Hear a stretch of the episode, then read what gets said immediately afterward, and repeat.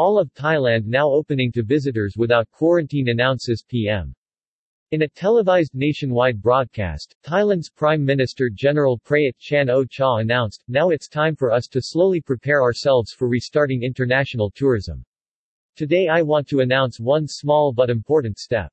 The government had earlier planned to open only Bangkok and several provinces.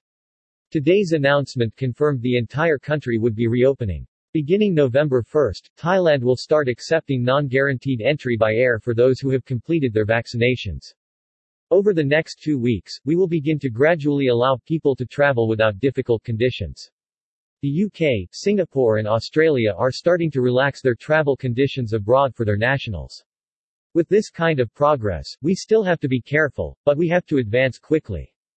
I have therefore instructed the Ministry of Public Health from the 1st of November onwards, that Thailand will start accepting non-quarantine entry into Thailand for those who have completed their vaccinations and enter Thailand by air, the PM stated. The government had earlier planned to open only Bangkok and several provinces. Monday's announcement indicated that the reopening would cover all parts of the country. When entering Thailand, all persons must show that they are free from COVID-19, with proof of the results of a RT-PCR test, which is tested before leaving the country of origin and will be tested for COVID-19 again upon arrival in Thailand. Afterwards they can travel freely to different areas just like normal Thai people can. Initially, we will accept visitors from low-risk countries. To be able to travel to Thailand, 10 countries will include UK, Singapore, Germany, China and the United States.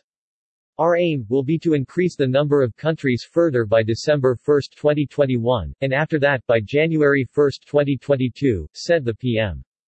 For visitors from countries that are not on the list of low-risk countries, they are still welcome but may face greater restrictions including quarantine.